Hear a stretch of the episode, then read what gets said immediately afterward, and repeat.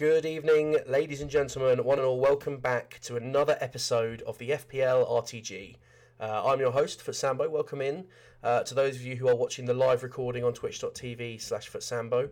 And, and to those of you who are listening back on Spotify or other podcast platforms, um, thanks for tuning in and thanks for coming back to what is now episode 7 I never thought this would get to episode seven, but uh, we're just going to keep rolling with it week on week now and see how far down the line we can get.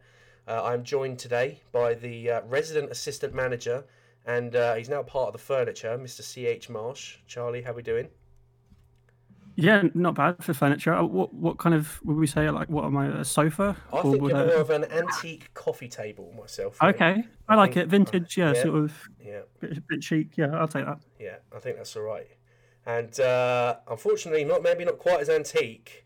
Maybe we've got uh, we've got the the Lidl or not the Lidl, the uh, IKEA chair in Pritchard. Welcome in Pritchard plays, ladies and gentlemen. Thank you very much. back, we've re-signed him on a temporary one-week loan um, to share his thoughts uh, on what has been going on in the world of football this week. Uh, Pritchard, thank you very much for giving up your time and uh, for joining the pod this evening. Thank you for having me. It's good to be back. Yeah, it's good to have you back, mate. How have you been? I've been well. Yeah, I've been enjoying the pr- Premier League. Yeah, I'm, I'm, I'm very good. Thanks. Okay, good stuff. Good stuff. Um, just remind us where we can uh, remind us where we can find you outside of the pod, Pritchard. Okay, so I stream on Twitch at Pritchard Plays. Bit of FIFA, a rarity for F1 nowadays, but it's gonna have to be coming back for Monday and on Twitter, Pritchard plays as well. So that's where you find me. Sweet. And uh, Charlie, where can we find you outside of the podcast, mate? Yeah, yep. So I'm CH Marsh 26 on Twitter and same on Twitch as well. Fine. Thank you very much. Pritchard, the last time you were on, I asked you to uh, let us know which manager in real world football you resembled. and I can't quite remember your answer. Um, can you remember your answer? I can. My answer back then was Claudio Ranieri because I knew that I was inconsistent from season to season, and I'm a, a big fan of pizza. That's what I said back then. I'm not sure whether that's still the case or not. I think I'll stick with it. Claudio Ranieri. Sticking with Claudio. I was going to give you an opportunity to change there. But I mean, yeah. you know, if you want to stick with Claudio, I'll let you stick with the old uh, Tinkerman.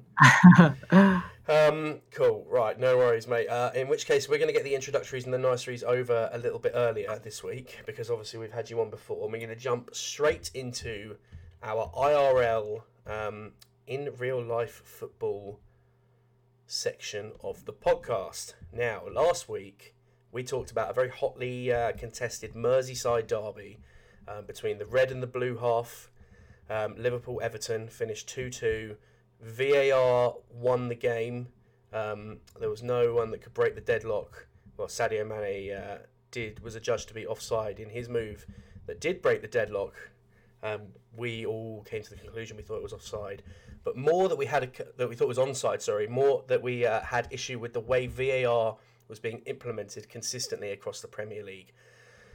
And unfortunately, yesterday evening uh, in the game at Anfield, uh, there was another another very dubious decision um, regarding Fabinho, and uh, once again the VAR, of which uh, VAR one Liverpool nil from the Merseyside derby. It was VAR two Liverpool nil after yesterday. Fabinho appeared, from my point of view, to uh, to get the ball in a tackle outside the penalty area and VAR ruled a penalty was uh, to be awarded as a result of this tackle.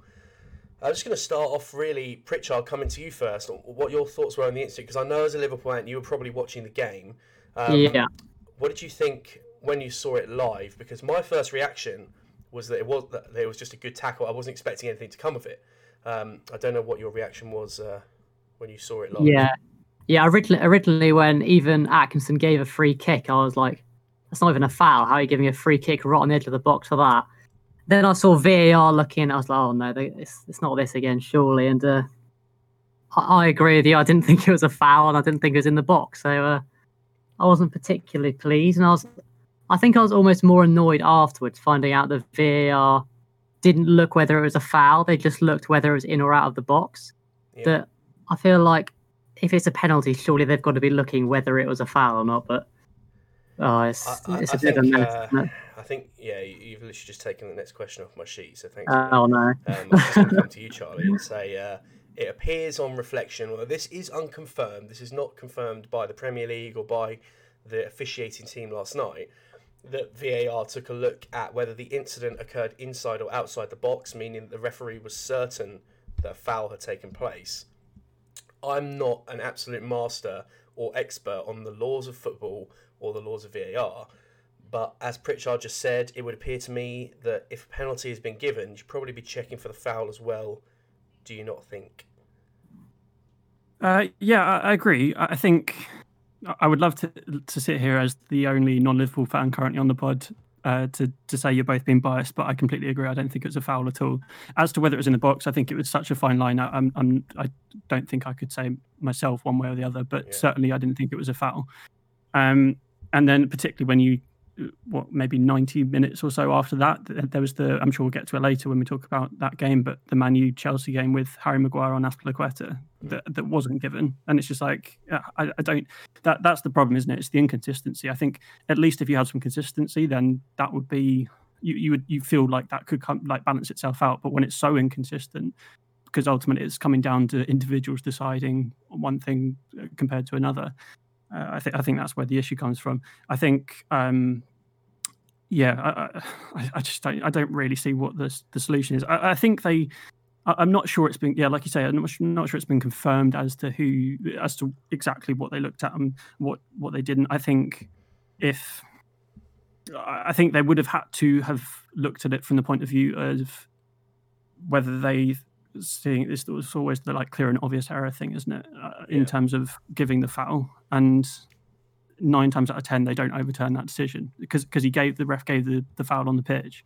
They they really don't tend to over, overturn them. So I think that in itself uh, uh, something that they need to look at in terms of overruling and not being afraid to over, overrule the on-field ref or even like they've suggested that they were going to have a lot more this season of refs going over to the pitch side monitor and, and having a look. I think if he checks again, I, I don't think he'll give that.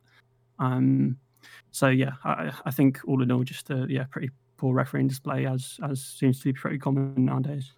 Yeah, yeah, no, I agree. Um, I think uh, we, you know, took the next point off the sheet there as well. You're both on fire um, uh, with the Maguire Azpilicueta incident. Admittedly, I haven't seen this incident in real time. I have seen a still shot, which uh, could have been uh, from the UFC last night. It's that outrageous. um, it, it has to be the inconsistency that's the problem here. Pritchard, what do you think of um, someone earlier on in the chat when we first fired up the stream suggested you literally appoint an independent body to sit as the VAR rather than having different Premier League referees step in week on week. My, my opinion being with VAR, there is no arguing with the technology itself. Like a techno- technology has a capacity, and everybody understands what the maximum point of the technology is. Um, but if you increase the opportunity for the one variable, which is human error, to be put in by having, let's say, I run the VAR one week, you run it the next week, Charlie the next week, Venom the next week. You know, we get to the point where we could have four different, slightly different um, opinions on situations, which then, you know, could could mean four different outcomes ultimately. Um, what do you think about just having one one team of maybe three people who sit on every game um, and just and just adjudicate like that? What do you think of that? Yeah, I've been begging for this since the start. I also think that um, because it's actual referees that are on the VAR, I feel like they protect the on-field referees a bit. Well, sometimes they're a bit. They don't want to change a decision. So, like yesterday with the Maguire penalty incident, which should, should have been a penalty in my opinion. Like I just, even just, I think they should be encouraged to just look at the monitor more as well. I think that's that that's such a good bit of technology there that the ref on field can go and have a look at. Look at. I I'm just sure they- think that Sorry, go ahead. should be enc- I, I just think they should be encouraged to go over more by the VAR team. Yeah, I'm, I'm sure they said because because that came up so much last season. They were saying, oh, you you know, we, they they should be checking it. It came out a lot in the media, and, and pundits and stuff were criticizing them for not doing it when it was being done in Europe. Um, and and I'm sure they came out and said like in the off season, like we will start doing this more. And I think in the first couple of weeks, it happened a few times. Um, but yeah, I, I don't don't know why they're not doing it. And and a, a lot of the reasons pundits and stuff give for for saying it is that quite often it can be down to the on-field ref sort of judgment of the game and, and how it's going. That can sometimes slightly change um, the way you you would you would give a decision, and they they're the one that's got a feel for the game, so they should be checking checking over their own their own game they're, they're managing. But yeah, it's it's just all in all just a, a silly thing. I guess the only one problem with having one team is if we do return to sort of normality where we've got you know three, four, five kickoffs at three o'clock or whatever, then obviously yeah. you start getting a problem with multiple games going on.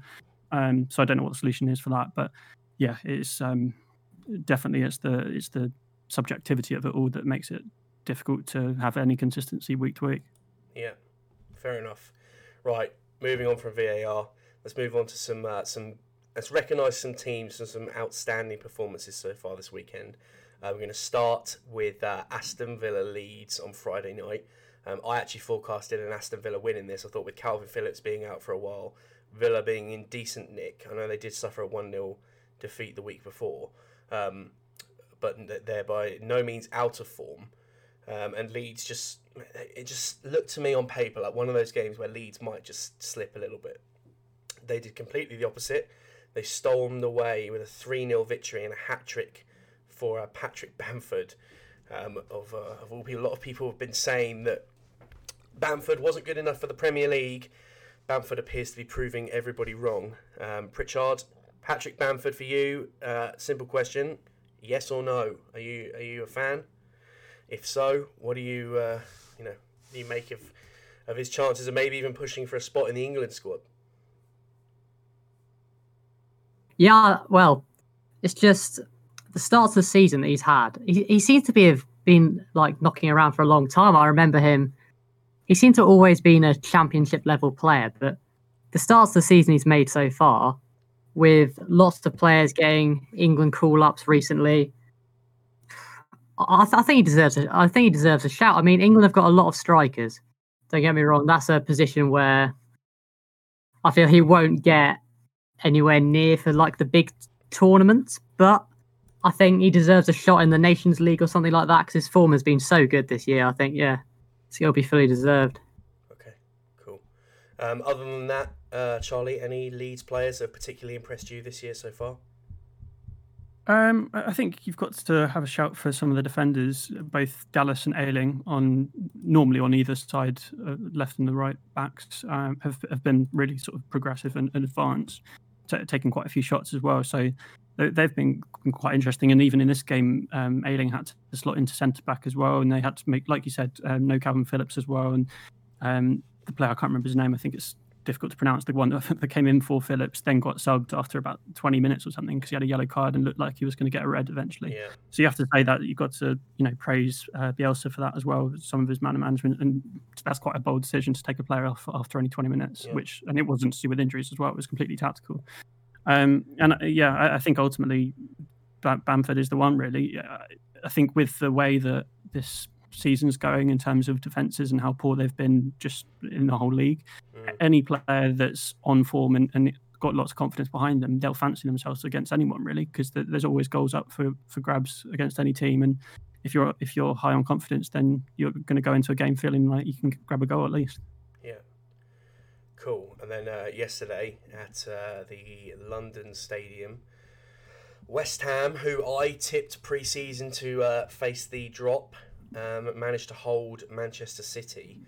stunning overhead kick from uh, Michail Antonio. And uh, City overall, I watched the game. I thought City dominated the game in large aspects of it, um, but just you know ha- had a few chances where you fancy them to score, and they just couldn't score.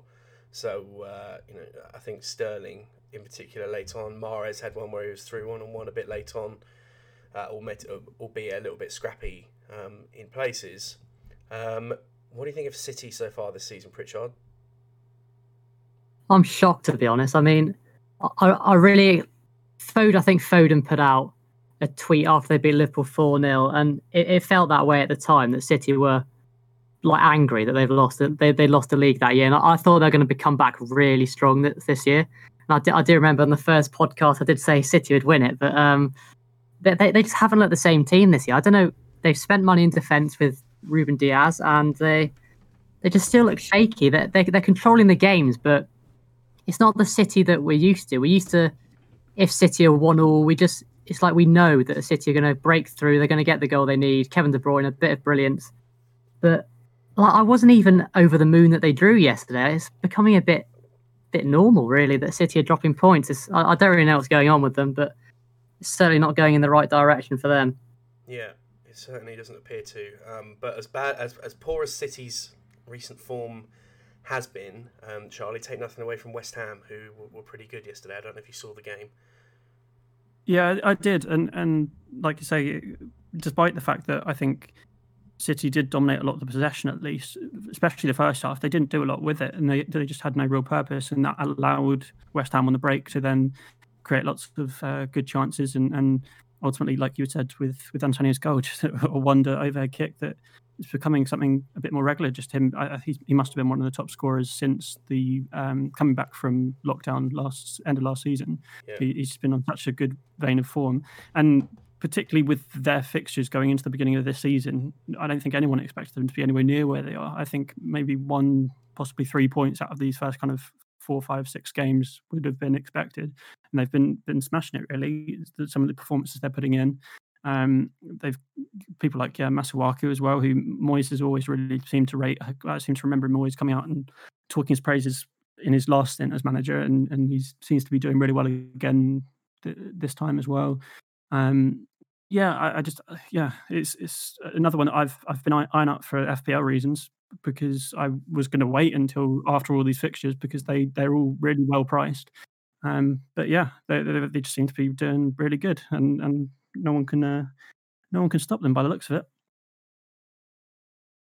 No, I agree. It doesn't look like it. it doesn't look like it. They're putting in some decent performances for sure. Um, and then obviously, as we, we talked about off off uh, off air before uh, before we started recording last week. You'll remember uh, anyone who listened back to last week's pod. If you haven't, I do advise you go back to the predictions sections where I was vigorously mocked for correctly forecasting Southampton would end Everton's uh, successful unbeaten start to the season. And they did so in style today at St Mary's. I must say, they beat Everton 2 0. Everton having Lucas Digne sent off for a pretty grim challenge on Kyle Walker Peters. Uh, let's start with Everton. Pritchard, it, it's difficult for us to say as, as, Liverpool fans. I have to say this every week. Everton have been sensational at the start of this season. Uh, I, I, would say. Uh, I don't think that's. Uh, I don't think that's being too kind. They've been brilliant. Dominic Calvert-Lewin's looked like, like an absolute monster. Um, James Rodriguez has looked like the absolute uh, orchestrator in the middle of the pitch. Doucouré smart signing. Allan, smart signing. Richarlison up until the Merseyside derby looked fantastic. Lucas Digne always a threat. Even Pickford seemed to have sorted himself out a little bit before the Merseyside derby. And then uh, today they just had a bit of a meltdown. Did you watch the game today? I saw bits of it, yeah. Yeah. What did you make of uh, Everton? I think the question always was we, we know they've looked very good. The question always was going to be the consistency of whether they can do it week in, week out. And and whether inj- how much injuries, suspensions, etc., will like make an impact. So, and the first game where they're having a big one of their main players out with Richarlison, they just crumble really. And Digne going to be out for another three games as well if it if it doesn't get overturned because I know Ancelotti was. It won't get overturned. let me tell you that. yeah, I know it was really after the game, but I, I agree. I thought it was a it was a blatant red. But uh, so yeah, it'll be interesting to see how they do in the next couple of games as well because if today's anything to go off, I don't know how they'll get on really. Yeah. Um, interestingly, uh, sort of tying in FPL a little bit here, Charlie. There was a lot of talk pre-game that James Rodriguez wasn't going to play. Um, that he picked up an injury. I know it came up with a, a, warning flag on a lot of FPL team sheets this week for everyone who had James, in that there was a chance he wasn't going to play today. Were you surprised he started for Everton?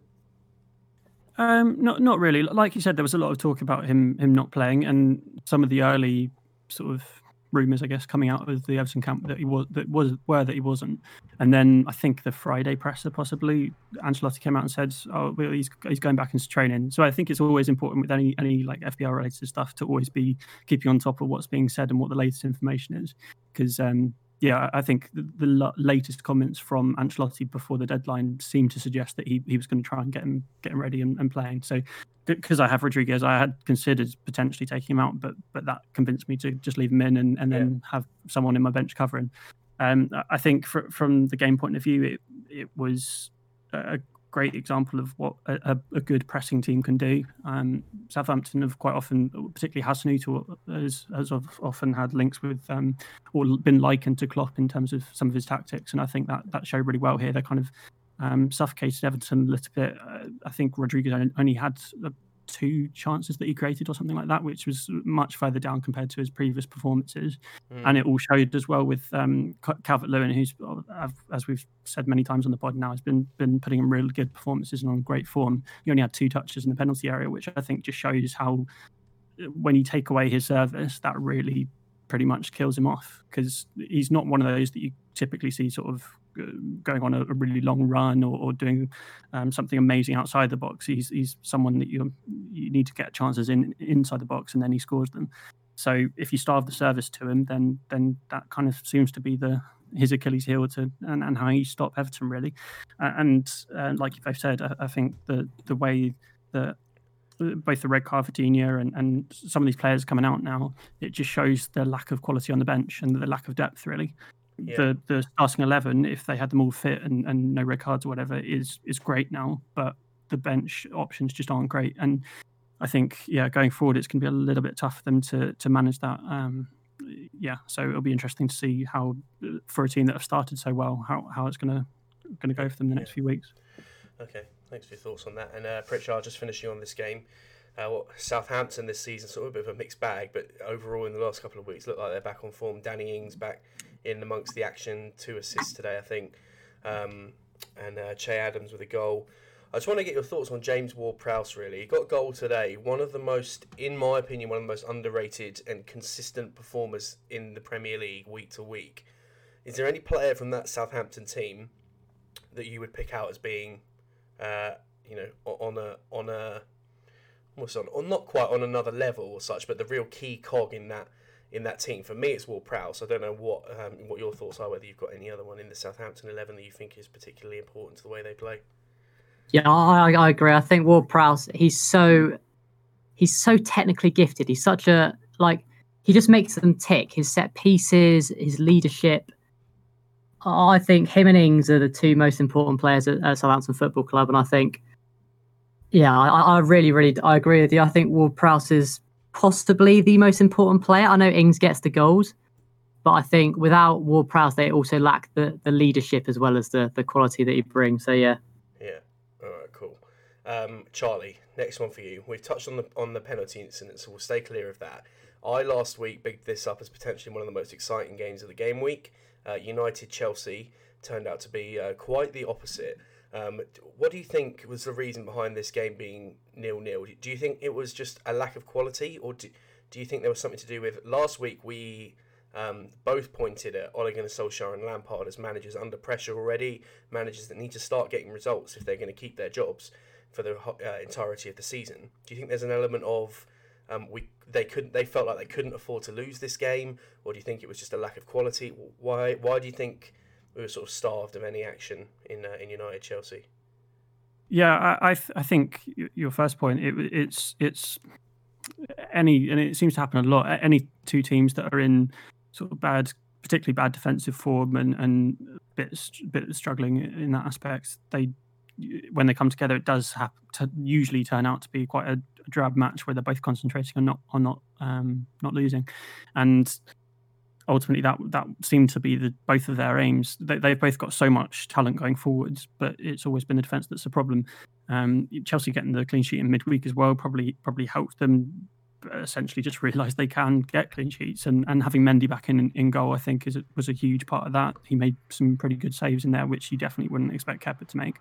Um, so yeah, I, I, think ultimately that's what it was. It's just two teams that are in bad defensive form, just doing their best not to concede. Manu did, I think, make the better or more attacking changes in the second half, at least trying to push yeah. for the winner. Yeah. Whereas Chelsea just did like like for like swaps, um, but which which then opened up the game a little bit. But yeah, I think uh, neither of them were looking really to to uh, from the from the off to actually go out there and win that. They just wanted to make sure they weren't conceding, which I, I think all in all, that's probably a if if they can get those sorts of clean sheets, it's maybe not the worst thing in the world. It's it's obviously not great for viewers, but if they've got the confidence of of playing another team that's likely to be up there and around them at, at the end of the season to get a clean sheet, I, I, think they won't mind that too much, considering they know they can score goals.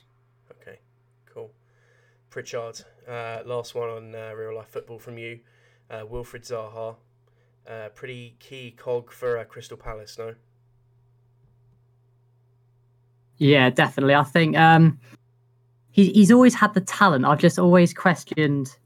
I think he's a bit similar to Mesut Ozil in the in the in the sort of sense that he can he can turn up when he wants to, but often he doesn't. And I, I think Zaha this year, I think it'll be one of his better seasons he's had for Palace. I think he'll always look good in the Palace side when he's the he's the star man. He's the, he's the he's their best player, but in terms of if he's ever if he's ever going to get a move to one of the top teams. I, I, I can't see if it's going to work. To be honest, I, I don't think Zaha would fit in at some of the top. Si- he's got the quality, but I don't think I don't think he'd be able, be able to do it consistent, consistently enough to be able to force a move to the top six.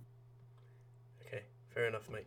I, th- I think Wilfried Zaha was quality yesterday against Fulham. I think uh, Crystal Palace went to sleep for the clean sheet, which is unfortunate, as we're going to touch on in the next section with the FPL.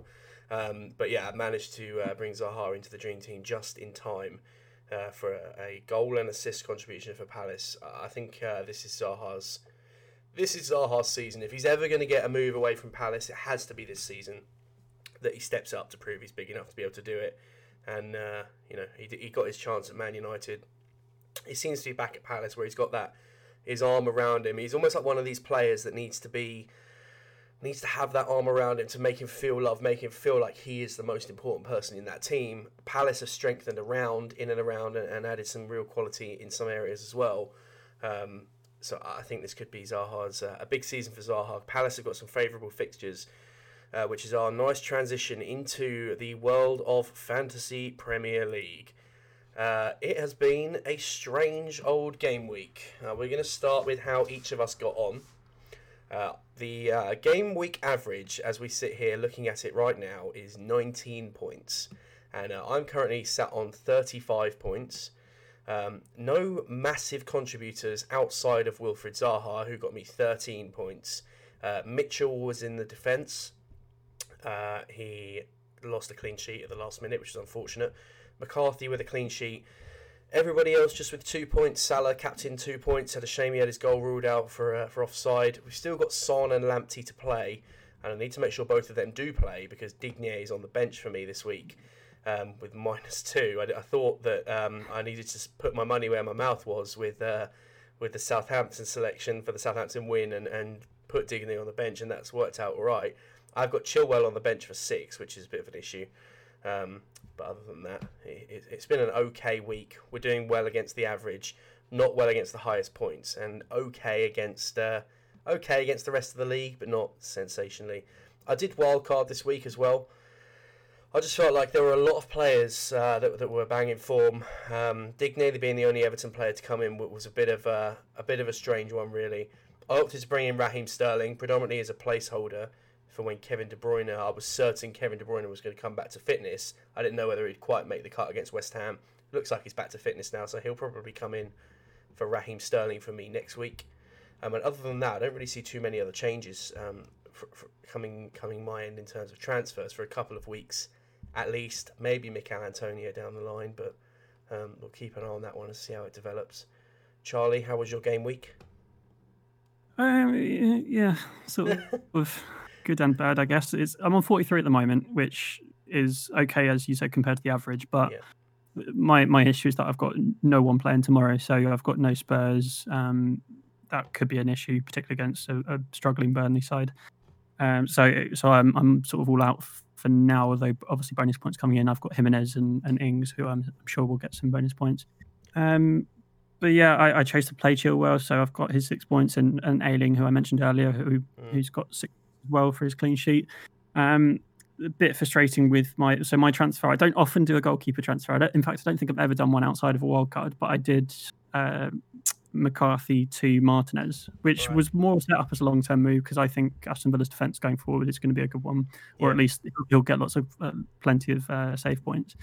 But ultimately, I ended up transferring in a goalkeeper that didn't get a clean sheet and took out a goalkeeper that did. And I've also got Walker Peters on the bench as well with his five points. I can so see you have Walker Peters on the bench here, just looking. You're currently 24th in the league, uh, but a few points coming back your way, I think. So you might we might see you. Uh, we might see you climb the league table yet, my man. We might see you get up and amongst there. Uh, I'm currently still fourth at the moment, top three in the league. Uh, Guy Metcalf has overtaken Nikolai Nikolai Barber, who uh, excuse the laughter there. I just looked at his points total. It hasn't quite updated with in line with today, but Nikolai. I mean, there's bravery. There is bravery in FPL, and then there is uh, verging on the insanity in FPL. Uh, Nikolai this week had a had a poor game week by his standards. Now he does have Con, uh, Con Kane and Son uh, still to play for Spurs and Neal Maupay for Brighton against West Brom. So we might we might be the ones caught red faced here if if he's pulled out a blinder. Captaining Trent Alexander Arnold though was probably not Nikolai's finest hour. Um, Charlie, a move that you probably wouldn't have recommended. No, is is I mean, of all the defenders to captain, Trent is probably one of the ones you'd go with. I, I think I seem to remember him last season getting a 24 point score possibly in one game week. Um, so of any defender, I think he might be the one that you're captain. But yeah, generally speaking, don't ever captain defenders because they're less likely to get a, a good high, high, high points total. Obviously, the clean sheet, and I think we all uh, did we all predict? I don't think we all predicted a clean sheet for Liverpool, but it, it, it looked a bit more likely this week compared to any other so far. I think. Um, but yeah, pr- probably not ideal. And I think he's used so he used his triple captain last week, didn't he, for on Zaha? So um, yeah, qu- quite a few uh, quite a few chips used early, which could come back to uh, hurt him going forward. Correct. As it stands, I am about to regain a podium place in the league. I'm in uh, on course to uh, overnight overtake manoeuvre on uh, on uh, Rob Hills Donator into P3 in the league. But it's all to change, possibly. Rob as well has uh, Sane and Con. Uh, Sane and Con, man. Kane and Son. This is going to be uh, this is going to be a feature. This is I tell you the the Con hour or the Sane hour. Uh, no, uh, Kane and Son for uh, for Hills still to play. And Pritchard, you are hanging on in there in the top ten, my man. Um, just about. Just about. How was your game week?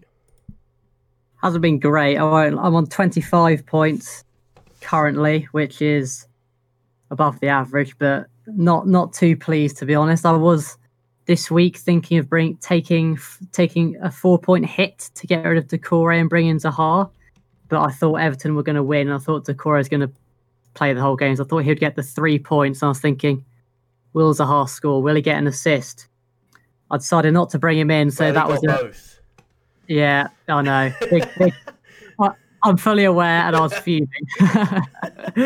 So yeah, that did go very well. We've got Digne in there with the minus two. We've still got Son to play. Yeah. We had McCarthy who got the clean sheet. Yeah. Salah, we had Mane as well, but in and general, been, yeah, hasn't been the finest game week for me. Yeah, fine. Um, and now we have the uh, stats brought to you by uh, CH Marsh, official uh, limited company for last week. Uh, captains in the top 10, seven of us captain Salah in the top 10 uh, for this last game week. Two people captained Harry Kane, and one man, our man Killian, captaining Trent. Um, league leader Nikolai had Trent captain. Oh no, sorry, it was Nikolai, not Killian. Sorry. Um, he used his uh, free hit, now second place to Guy Metcalf. Uh, Guy Metcalf. This is an interesting one here, guys, and, and one that you all need to listen out to. Guy Metcalf in game week one had a total of 46, which ranked him approximately 3 millionth in the world. He didn't panic and wildcard like a lot of others. Came back with a game week two score of 90, putting him up to around 725,000th in the world. Only one hit taken over the six game weeks and is now ranked inside the top 33,000 players. Patience pays off. Uh, that is uh, that is that is pretty impressive, really, when you look there at, uh, at how he's been getting on. And overall, some good comeback stories in uh, in the league here. We've got Matty Boyd. He's up a few places from last week. Josh Chin with Ice Iceberg win is uh, is up there into P9. He's sneaking in. Mark O'Brien with top of the clops is uh, pushing on to the top 10. And uh, unfortunately, Cameron Aris with change name remains uh, propping up the league down there with 85 points so far. Uh, it does not look like he is going to be pushing for many prizes this year, um, especially with a team selection like the one he has. Uh, he currently has uh, a total of 21 points on the bench this week. Um, so maybe something he needs to have a word with his assistant manager about going into next week. Right, FPL done. Game time. Pritchard, this Yes. is your opportunity to win a gifted subscription to those who are watching the live recording of the podcast in the Twitch chat. Are Okay. you ready? I am. Right, you are ready. To all of those in the Twitch chat, I'm going to read the uh, I'm going to read the rules of the game. I don't know if you were listening last week, Pritchard, but we did mix up the game a little bit from bigger or smaller, purely because I was running out of footballers from the database to uh, to go for the height comparison. And uh, we did have a VAR uh, review on one of them the week before, so I thought we'd just stay clear of all controversy with that one. Have you double checked your facts this time? My facts are 100% totally legitimate, 100% correct, as of this afternoon. Right, at approximately five o'clock. So if anything's changed in the last three hours, I'd be concerned because some of these players would have had to come out of retirement for their stats to change. right, Pritchard, if you get an answer correct, you are going to hear this noise. Let me know if you can hear it. Did you get the Did you get the ding? I did not No. Excellent. That's a good start. Chin that one off then. I'm just going to tell you if you got it correct. okay. Um, right, Pritchard, we are going to play. Uh, we're going to test your Liverpool FC strikers knowledge. You are a self, you are a self-confessed hardcore Liverpool fan, and I need to know from you whether the player after the player I give you before scored more or less goals for Liverpool in all competitions than the previous player. Does that make sense? It does. Yeah. I'm going to give you the first player and the total number of goals that that player scored, and then you're going to need to tell me. I'm going to give you the next name, and we need higher or lower. All right. Okay. Yeah. So, for an opportunity to win a gifted subscription for the chat, you need to get all five of these players correct. So, good luck. Thank you. Your base player is Robbie Fowler with Yeah. 183 goals for the club. Okay. The next player I need to know is Fernando Torres. Did he score more or less goals than Robbie Fowler?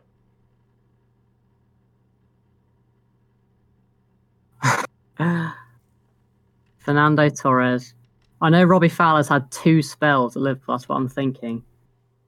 But I'm gonna go Fernando Torres has scored more goals than Robbie Fowler. No, I've got it wrong, am I? It's God. It's Robbie Fowler's known as God. No. That's the X noise. That is a big L, that is, mate. Straight off All of the them, the back. first heard My instinct as well That said is Robbie a Fowler. big L. Oh, Call yourself no. a Liverpool fan. Oh no. In the mud immediately.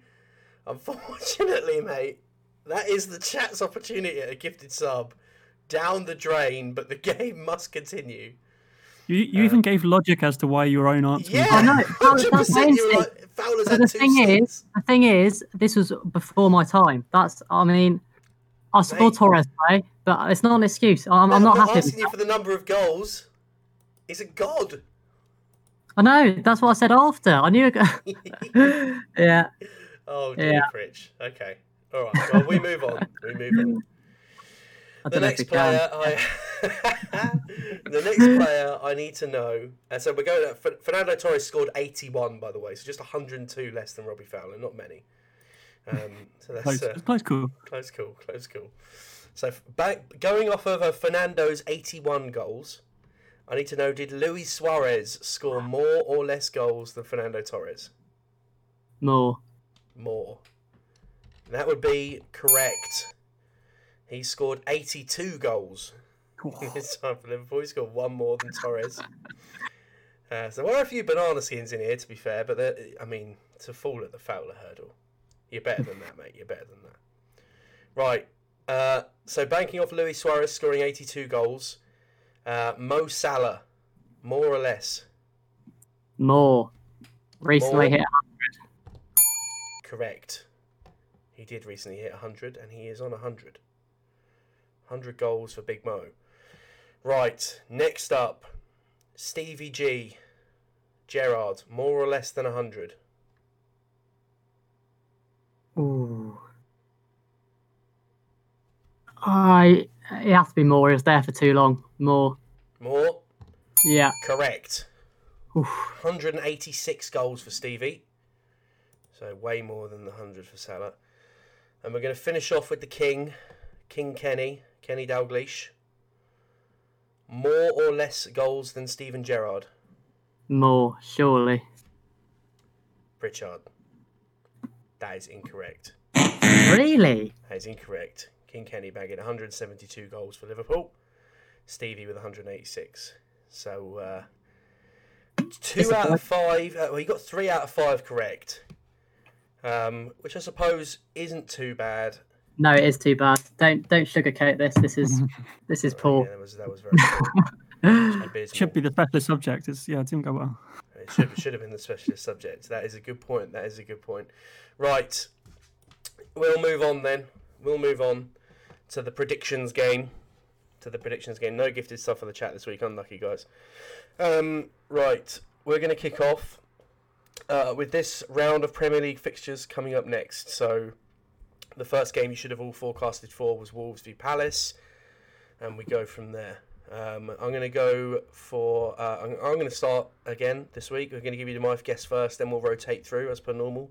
Short justification on your prediction, if you wouldn't mind, please, fellas.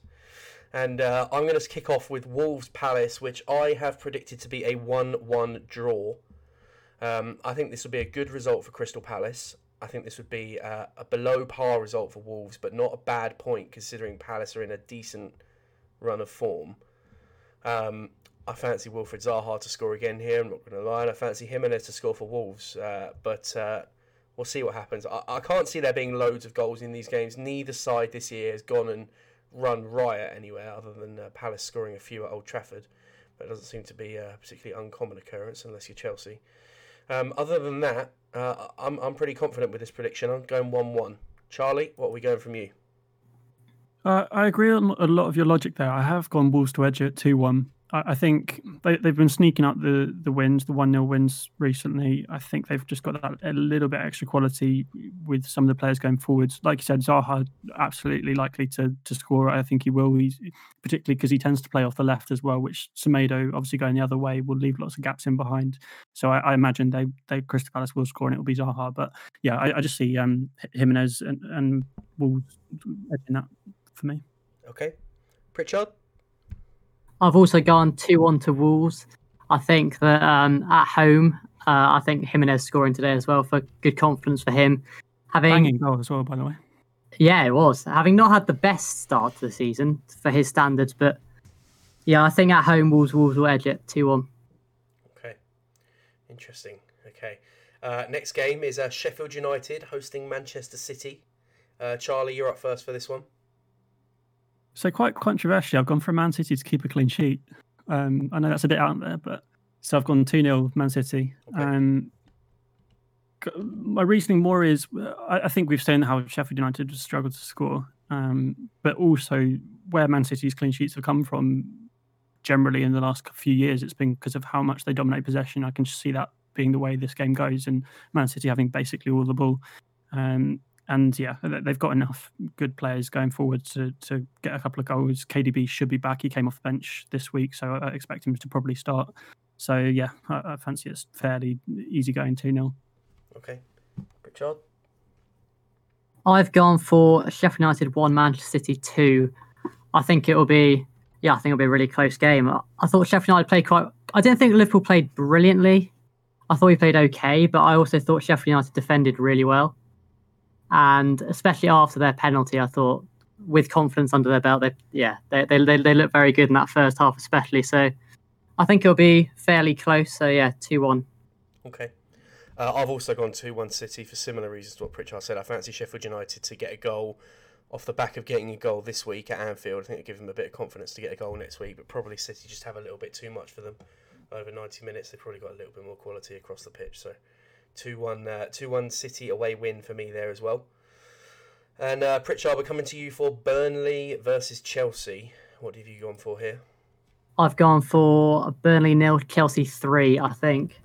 Okay. I think Lampard will be, will be wanting to get some more goals, having after their last couple of games. They've defended very well, but um, yeah, I think they'll come out all all guns blazing. I think they'll win three 0 Okay, uh, I've gone for a two 0 win. Pretty much just a little bit downsized. I've gone for the medium meal of where Pritchard's gone for the large meal. I think um, that's uh, a similar case here. I, I think. Uh, the Chelsea will be under pressure to get a result here. Uh, if you, if uh, one thing I will say in Burnley's uh, Burnley's defence is that if there's one place in the Premier League you don't want to go when you're under pressure, it's probably Burnley. So you know there could be a surprise on the cards here. I just fancy Chelsea overall just have a little bit too much for Burnley, and uh, I'll go for a two 0 win. Uh, Charlie. I've got the same as Pritchard, so 3 0 Chelsea. I think I was looking at some of the head to heads between these two. It's actually surprisingly high scoring fixture considering Burnley are kind of known for that kind of defensive uh, stoutness. Uh, last five games, they've averaged four goals a game between them, um, wow. which is quite, yeah, quite a lot more than I was expecting. But I, I think Chelsea did look a lot better defensively this um, game against Man U with Mendy and goal and, and Thiago Silva as well, put in a really good performance following from a few mistakes he's made um, in the games before. Yeah. So yeah, I, I, feel like they can keep the clean sheet, and, and like Pritchard said, they're, going to want to come back with the bang with starting getting some goals in again. Um, so yeah, uh, they, have got enough attacking talent to, to get at least two, maybe three. So I've gone three now. Okay, cool. Um, back at Anfield, Liverpool hosting West Ham, fresh off their point against Man City. I've gone for a 2 1 Liverpool win here. Um, in similar, I, I, expect this game to play out very similarly as the uh, Sheffield United game played out. Wouldn't surprise me if West Ham nicked an early goal. Wouldn't surprise me if Liverpool went 1 0 up, got, got pegged back.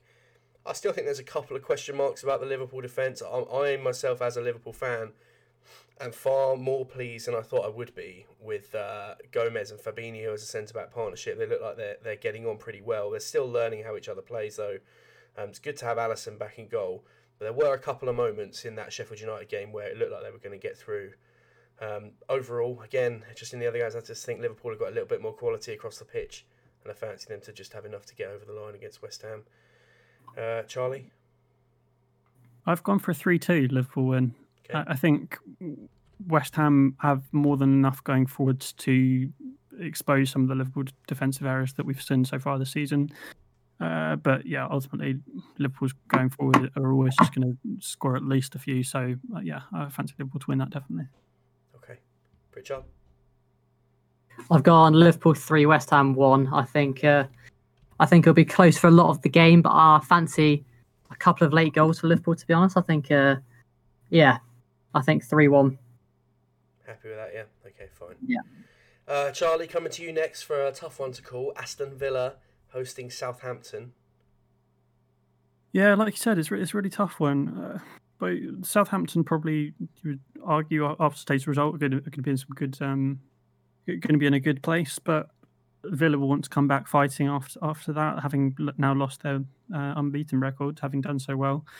Um, I've gone for a Southampton two one win. I think both teams will fancy their chances against the the others' defense. Villa's defense had had been really good up until um, the game this weekend when yeah I think Leeds got something like 25 6 7 shots on them which is not good at all so yeah and, and someone like Danny Ings he's going to always take those chances so yeah 2-1 Southampton win for me okay Pritchard I've gone one all I think uh, I, I, think it'll be a very boring game, to be honest. Uh, I think Villa will, will, want to get back to winning ways, but I think Danny Ings will, will nick a goal, and I think, yeah, I think it'll be, I think it'll be a fairly boring one-all draw. Okay, interesting. I have also gone one-one, but I don't think this is going to this game is going to be boring in any stretch of the imagination. I think this could be one of those hidden gems in game weeks where you get two teams that are in a decent decent run of form, um, who could put together quite a, quite a tasty encounter. Um, the way that Southampton set up with that 3-5-2 flexing into a 5-3-2 means there's going to be space in front of the back four. When you've got players like Grealish and Barkley for Villa, I think there's going to be opportunities maybe in behind for Ollie Watkins. I think Villa can definitely get a goal. And obviously, when you've got players with the quality of uh, the quality of Danny Ings up front for Southampton, you can never rule them out for a goal, which is why I backed them this week. But um, I'm going to go 1 1, but I think it's going to be a slightly more entertaining game than, than the one uh, you're forecasting, mate. Um, Pritchard coming to you next for Newcastle hosting Everton. I think it's going to be 2 1 to Everton. I don't think they'll be as convincing as they would have been a couple of weeks ago. With I did did originally predict three one to this, but with Digne out as well, I think I've I've put it down to two one. So yeah. Okay. Uh, I am once again going to buck the trend here and uh, forecast another brave prediction. I'm going to go for a 2 1 home win. I think Newcastle uh, are going to get the points here. Uh, Everton were very poor today. Um, if James Rodriguez is carrying a little nick um, or of some kind of injury, or a niggle, should I say, then uh, I think uh, playing today would not have helped that. Lucas Digne is massively important for the way that uh, the way that Everton perform, and uh, he's not going to be there for a few games. Richarlison's still suspended, as far as I understand it. Um, Everton just looked toothless today, and, and unless you've got that supply going into Calvert Lewin, the uh, the only chance Everton have got is if they can get Rodriguez free of the Newcastle midfield. Um, and Newcastle shown that they've got goals in them right up to the death. Um, you know they got their uh, they got their point against uh, against Wolves. I, I, just fancy Newcastle to turn up and every now and again at St James's Park, Newcastle one of these sides that are not going down this year. They're not going to finish in the top half of the table, but they're just going to get points in random games. And I think this is going to be one of the games where they get points. I'm going for a Newcastle 2 1 win. Uh, Charlie, let's hear from you. Um, so just before mine, I've got well for, for me, unfortunate news from the Emirates. Uh, Leicester have just gone one 0 up, eighty minutes okay, in. Right, Jamie Vardy off in. the bench. Jamie Vardy off the bench to give Leicester the lead at the Emirates. Not ideal. Um, but yeah, anyway, getting back to, to yeah. something that I don't want to I don't want to think about that. um, so uh, Everton two one. I've gone. I, I, think obviously the the loss against Southampton is going to be disappointing, and and like we've said, with the sort of some of the key players being out, is going to be tough for them. I, I think this game against Newcastle, they're going to have so much more space than they did against Southampton. Who, have, as again, as we've said, Southampton were always trying to press them and, and, and harry them, whereas Newcastle, I think, will do the complete opposite and, and sit back.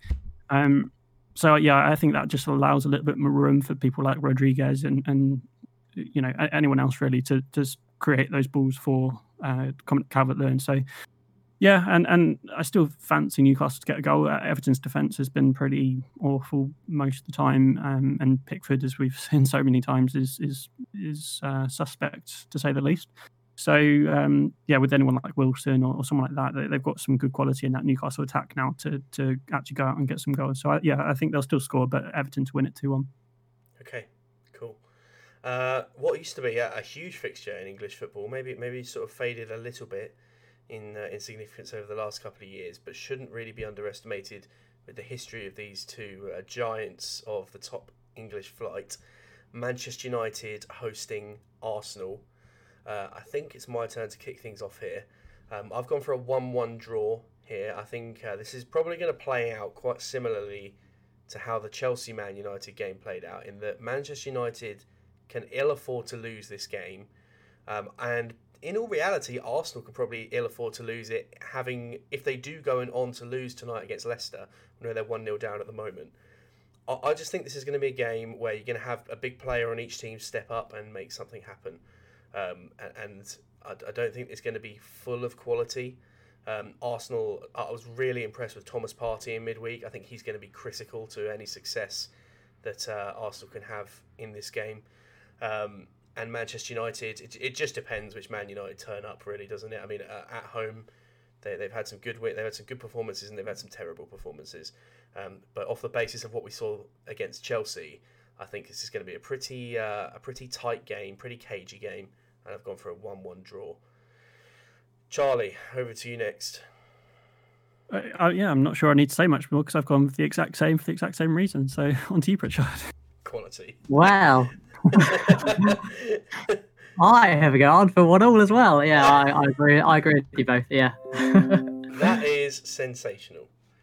GG, uh, GG on that one there, Sambo. Nice one. Right, um, Spurs hosting Brighton in uh, fixture number eight. Uh, Charlie, we're coming to you first in this one. Uh, yeah, I've gone for a 3 1 Spurs win. I, I, think we're obviously recording before their game tomorrow against Burnley, but I don't expect that to be too much for a, a task for them. Um, and I, I, do like Brighton's attack going forward. They do look to put in some, at least some threatening uh, moves, at least whether or not they can finish them. Maupay's been been okay, but we'll see.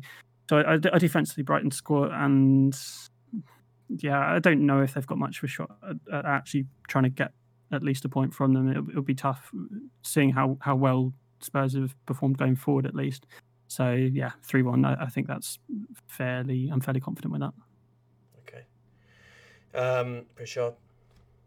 I've gone for four one. I, I, I always fancy Brighton to score. I think they play good football, but I think in doing that, that will leave them really open at the back. And I, yeah, I think Kane and Son can have some can have some fun against Brighton. To be honest, so four one.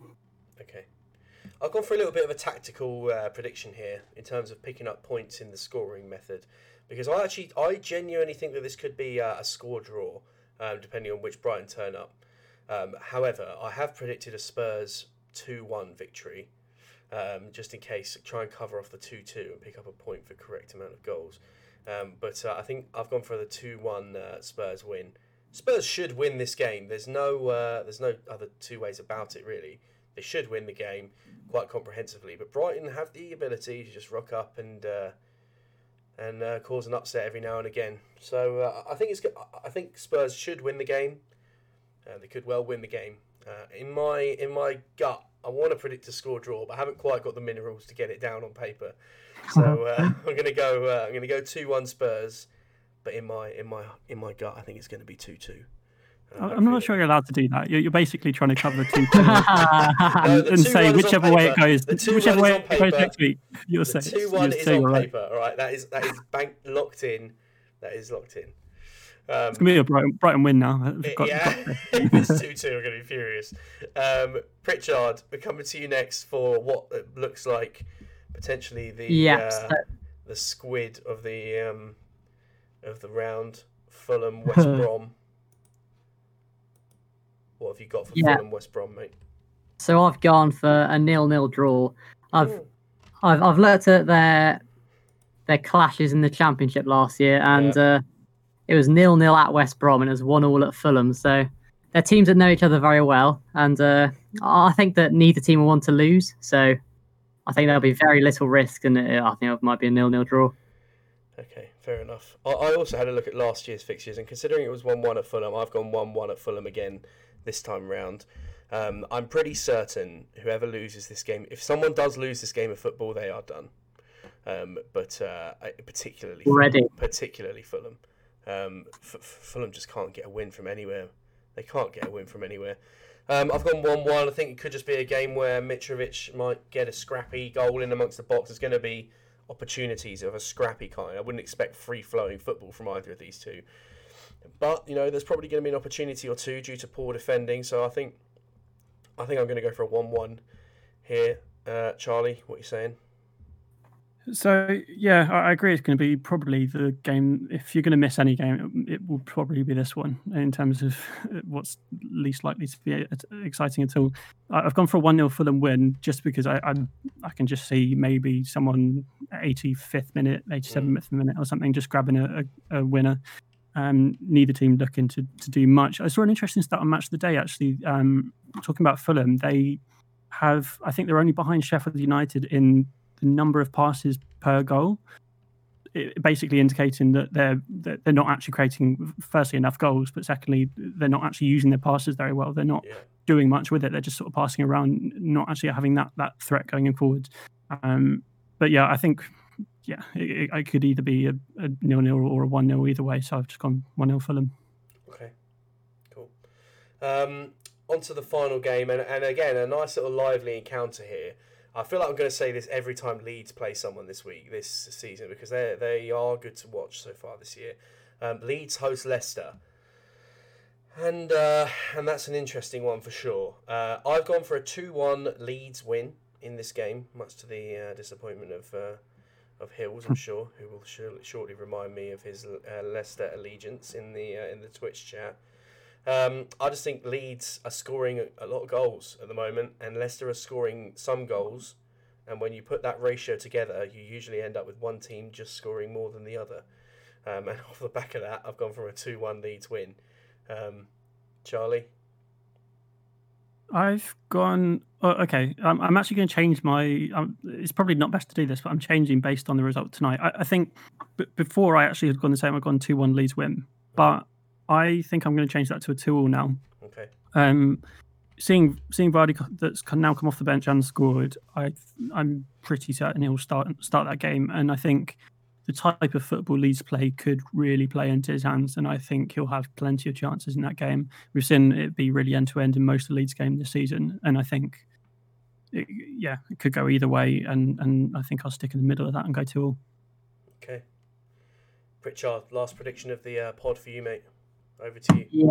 So my head's a bit all, all over the place now because I originally went 2 1 and I also thought I'm going to change it, but I am going to stick. I'm going to go Leeds 2 1 again. Yeah, Leeds 2 1 against Leicester. Okay, fine. Right, predictions are locked in, they are saved, they are banked, and uh, we will wait and see what happens then. I think that is us done for another episode on the FPL RTG. I guess all that's really left for me to say is thank you very much to our guests uh, this evening, Charlie, and well, I don't even know if you're a guest anymore, Charlie. You're pretty much just you're just here every week. That guy, yeah, yeah. Yeah, I'm not. I'm not going to refer that to you as a guest anymore. Not, not invited. I'm not going to refer to you as a guest anymore. You're in now. You're locked in. Uh, Pritchard, thank you very much for your time. Um, yeah, thank thanks for having me. Not at all. And uh, Charlie, same time next week, I assume, mate. As long as you're uh, as long as you're around. Indeed, of course. Um, just a quick uh, one in the chat. Mintage just posted. Just a quick uh, closing thing. Uh, player of the month predictions. Any, yeah, any when, thoughts? When, the, uh, when does the vote? Is the vote out? I'm not sure. Okay. Uh, for me, Harry Kane. For me. Uh, Pritchard, any predictions on player of the month? Um, I think Bamford might be up there, but I think it'll be one of the Spurs boys, either Son or Kane. Son or Kane. Good, good, uh, good recovery there. I thought you were going to go for Bamford. No, no, no. He'll, he'll, be in. He'll be in the nominees, but he won't. He won't win it. Okay, fine. Uh, Charlie, who are you going for? I think. I think I'd probably just edge Son over Kane, but yeah, I'd imagine it's one of them too. Right, we're going to sign out for this week then, guys. Thank you very much for your uh, your support, Charlie and Pritchard, and thank you to everyone who's uh, watched the live recording over on twitch.tv slash footsambo. Uh, if you want to catch up with any previous episodes of the FPL RTG, they're available for you to download and listen or stream through Spotify. Uh, we'll put the link for those uh, in the description to this pod. Uh, we'll be back next Sunday evening where we record live all of the episodes over on the Twitch channel. until